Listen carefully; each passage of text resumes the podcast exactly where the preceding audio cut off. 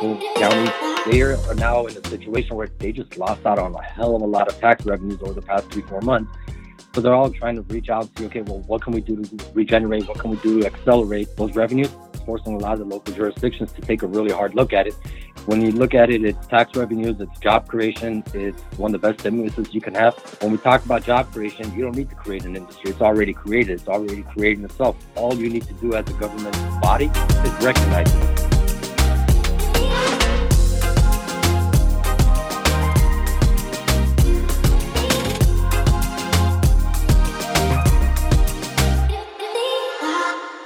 Right, everyone, welcome back to another episode of the Cannabis Corona Report. Thanks for being with us.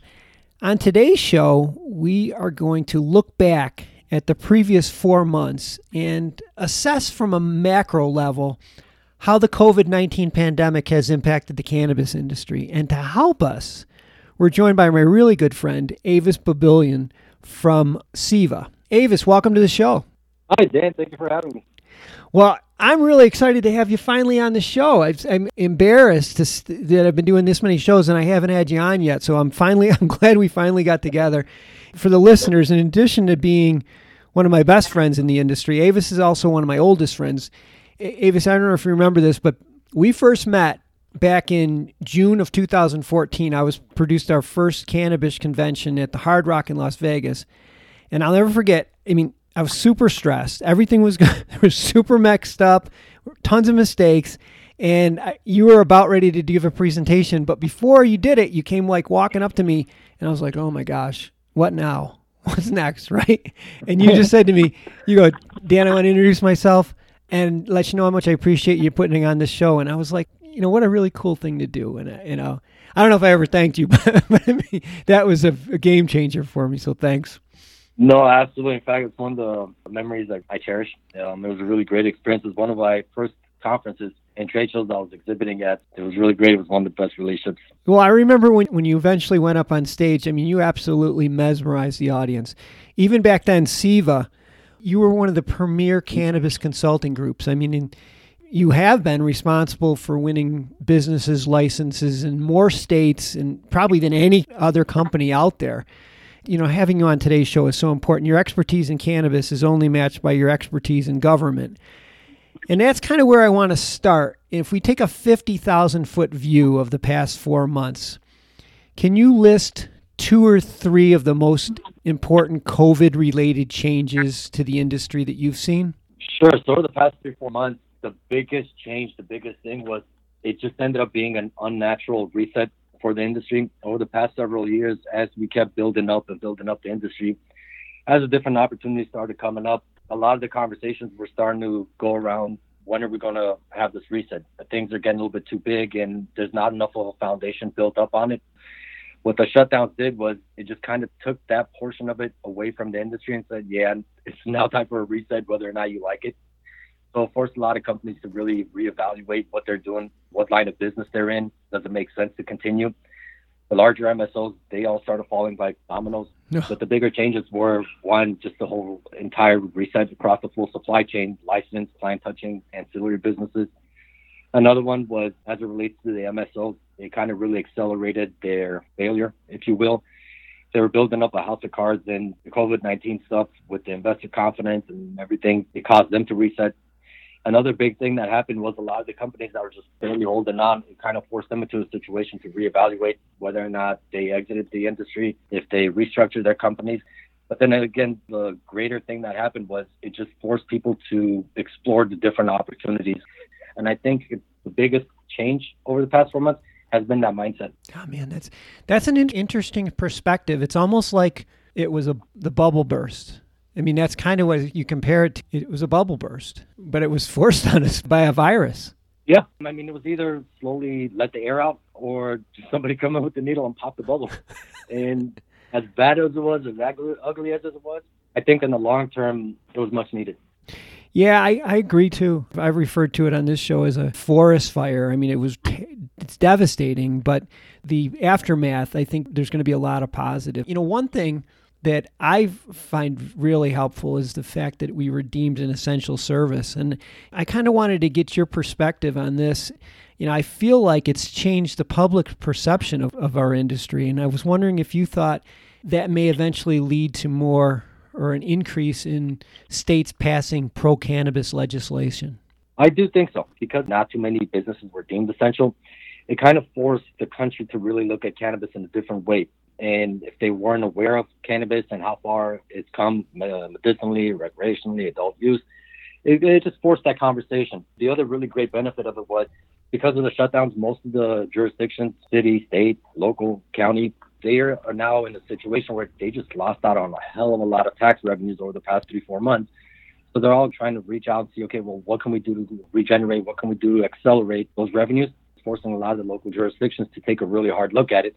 When you look at it, it's tax revenues, it's job creation, it's one of the best stimuluses you can have. When we talk about job creation, you don't need to create an industry. It's already created. It's already creating itself. All you need to do as a government body is recognize it. Well, I couldn't agree with you more. I, I know that you know a lot of the industry sectors are struggling right now, and you know that there's no institutional investors in the cannabis industry, and so most of the money that's come in from an investment standpoint is coming from private investors or cannabis funds, and unfortunately, that's kind of dried up too.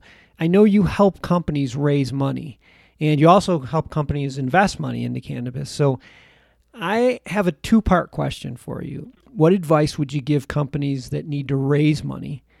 And part two would be what advice would, would you give people or companies that have money to invest in cannabis? So I think see a really big uptick in investment. A lot of the investors are sitting home just looking at the industry. They're starting to vet the different opportunities in the industry a lot of the investment people are starting to understand that you haven't missed the parade. Far from it. This is all just starting out. In fact, a lot of the investments that were happening in the space before the shutdown, they were really just, I, and I don't like to say stupid money, but it wasn't wise money. If you're looking to raise capital coming out of this, understand that the license does not make your business. You got to have an overall business model. Yes, it's an asset. You got to treat it like an asset, but you have to look at it more as an authorization. With that license, now you can do what you're trying to do license ownership is not the only way to get into the industry. In fact, a lot of people that are successful don't even have licenses. So hmm. there's value in having a license. There's value in having an overall business model. The overall business model is a lot more important than you having a license or not having a license. Mm-hmm. If you're an investor on the other side of the fence looking to make an investment, understand that you have a lot of options. Before it was different. It's like, well, if you don't take this opportunity, somebody else will, or we're going to miss the opportunity a lot of the investors got caught up in pro forma revenues where everything's great, but as we are seeing now, most of these business models were just not appropriate. They, they weren't thought through. It was more about taking advantage of the hype and capitalizing on the hype than actually executing the business model. So if you're an investor looking at any deal, look at the business opportunity. What is that opportunity? What is your cost of capital? What kind of return are you looking at? Are your projections that are being presented to you, are they all rosy? Does it take into consideration contingencies? I mean, you're looking at the shutdown. Does it take into consideration circumstances and situations like this? So a lot of the investment dollars that really made sense came down to the team that was going to be deploying the capital, the team that was going to be executing on the business model. So you want to look at it more well-rounded as opposed to, oh, here's an opportunity to get into cannabis. Yeah, I mean, those are basic sound advice that apply to every business, but for some reason didn't apply to cannabis a couple years ago. It was like you said, it was like, if you don't do this, somebody else will. You better do it quick. That's what surprised me with a lot of the investments before. I mean, look, if you're in a position to write a multi million dollar check, the kind of checks that were being written, you've done something right in life, in business, to be in a position to write that check. So some of these investments, I'm scratching my head. I'm like, what are you thinking? you know, it's like kind of like throwing all the life experience and business experience you got out the window just because it's cannabis. It's like it's no different than any other cannabis in any other industry. Don't throw common sense out the window. Let's switch gears here for a second. A lot of my listeners, you know, unfortunately have lost their jobs. You know, now a lot of them are hearing that entrepreneurial voice starting to say, hey, let's start a business in the cannabis industry. For those aspiring cannabis entrepreneurs, what cannabis sectors do you see as having opportunities or where would you tell them to explore? See, I would tell them to explore something that's an extension of their background, an extension of their expertise. And we saw this when we were working in New York and some other states. Let's say, for example, let's say you're a bunch of doctors looking to get into the cannabis space. Why would you go into the cultivation space? Besides the fact that you got money and you can go in as an investor, your medical background, all that stuff, it's not really going to benefit a cultivation company. You, you don't have too many roles in that company. So now we bring it down to an employee level, and a lot of people have lost their jobs in it. If you're in a position where you've got a great idea for a product, you got a great idea for a brand and stuff like that, you have to be able to stand behind your product and you got to be able to stand behind your brand. As far as sectors, I think the more opportunities in the manufacturing sector, that's where you don't necessarily need a license if you can come out with a good idea for a product or a brand and you can stand behind the product, it's an extension of you, your background and stuff. You can find license holders in any one of these states to license out your IP and let the manufacturer and distributor for you take you to market. You sit back and you collect your royalties mm-hmm. and your percentage of revenues. So take all your personal experience, take your professional experience, everything that you've done in life, and apply to this industry. Look at it. Let's say you you come in from an insurance background. Well, this industry has a lot of insurance needs. So I'll give you something a really simple example catering company, right? All these events that are being hosted, all these conferences that are being hosted, the local events that are being hosted, most of them have some sort of a catering component element in there. If you happen to be great with food and you can do a catering service, well, apply that to this industry because nobody yeah. else is touching the industry right, right now. Mm-hmm. And this is your opportunity. So it's really taking what you do and applying it to this industry. Accounting, legal, yeah. everything. This is, brings me back to a memory that I've had back in the early days when we had the shows. And I remember all of our attendees, for the most part, would come in with this idea that they wanted to get a license, they wanted to open a dispensary, they were going to get a grow. And partway through the conference, they'd be walking across the floor, and you could almost see it in their eyes where they're like, this idea hit them. And it had nothing to do with opening up a dispensary.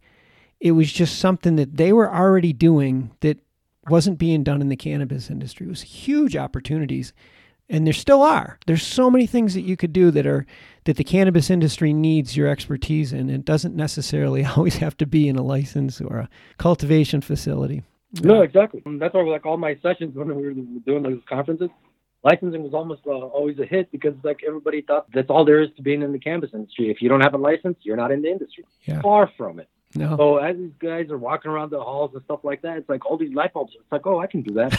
I can do that. There's a big need for that. Oh, I know. That's what it's about. I know for sure. And now it's actually easier because you have a lot of history to be able to go back on and say, well, that worked, that didn't work. How can I make it better? It's really all about building a better mousetrap. Yeah, yeah. And you don't have to worry about multi national companies coming in and gobbling things up for at least for a while because it's you know it's a little ways away from being federally legal. But Avis, we could go on and on. I, I unfortunately running out of time here, but I wanted to let all of our listeners know that if you want any of Avis or Siva's information, we'll have it all in the show notes. And if you know if you're looking for a license or building on your brand or investing, these guys are a good place to start. They can give you a lot of good guidance. I'll have all of his information in the show notes and at mjbulls.com. Avis, I'm sorry it took so long to get you on the show, but I'm really glad that we finally got together and let's do it again. Likewise, Dan. It's been a really long time. Gotta get together soon. Yeah. Thanks for doing this. No, I appreciate everything. Thank you.